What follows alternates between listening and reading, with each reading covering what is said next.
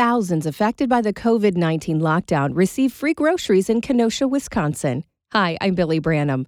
Journey Church and their disaster response team handed out the food as people drove through their parking lot. The idea was to try a drive through method of food distribution which is different than the way we have done it in the past. We got some permission from our local authorities to do that with a small volunteer team. Qualifications, just that we didn't have, you know, a, a lot of volunteers, that there would be a controlled number of volunteers, that we would have our gloves and protection and everything, masks, and then be able to go out and then distribute foods. Pastor Bob Griffith with Journey Church says the cars lined up for miles for the distribution. So it was 80,000 pounds that we ended up distributing over a two week period of time, and we had just under 5,000 people total come for those two weekends.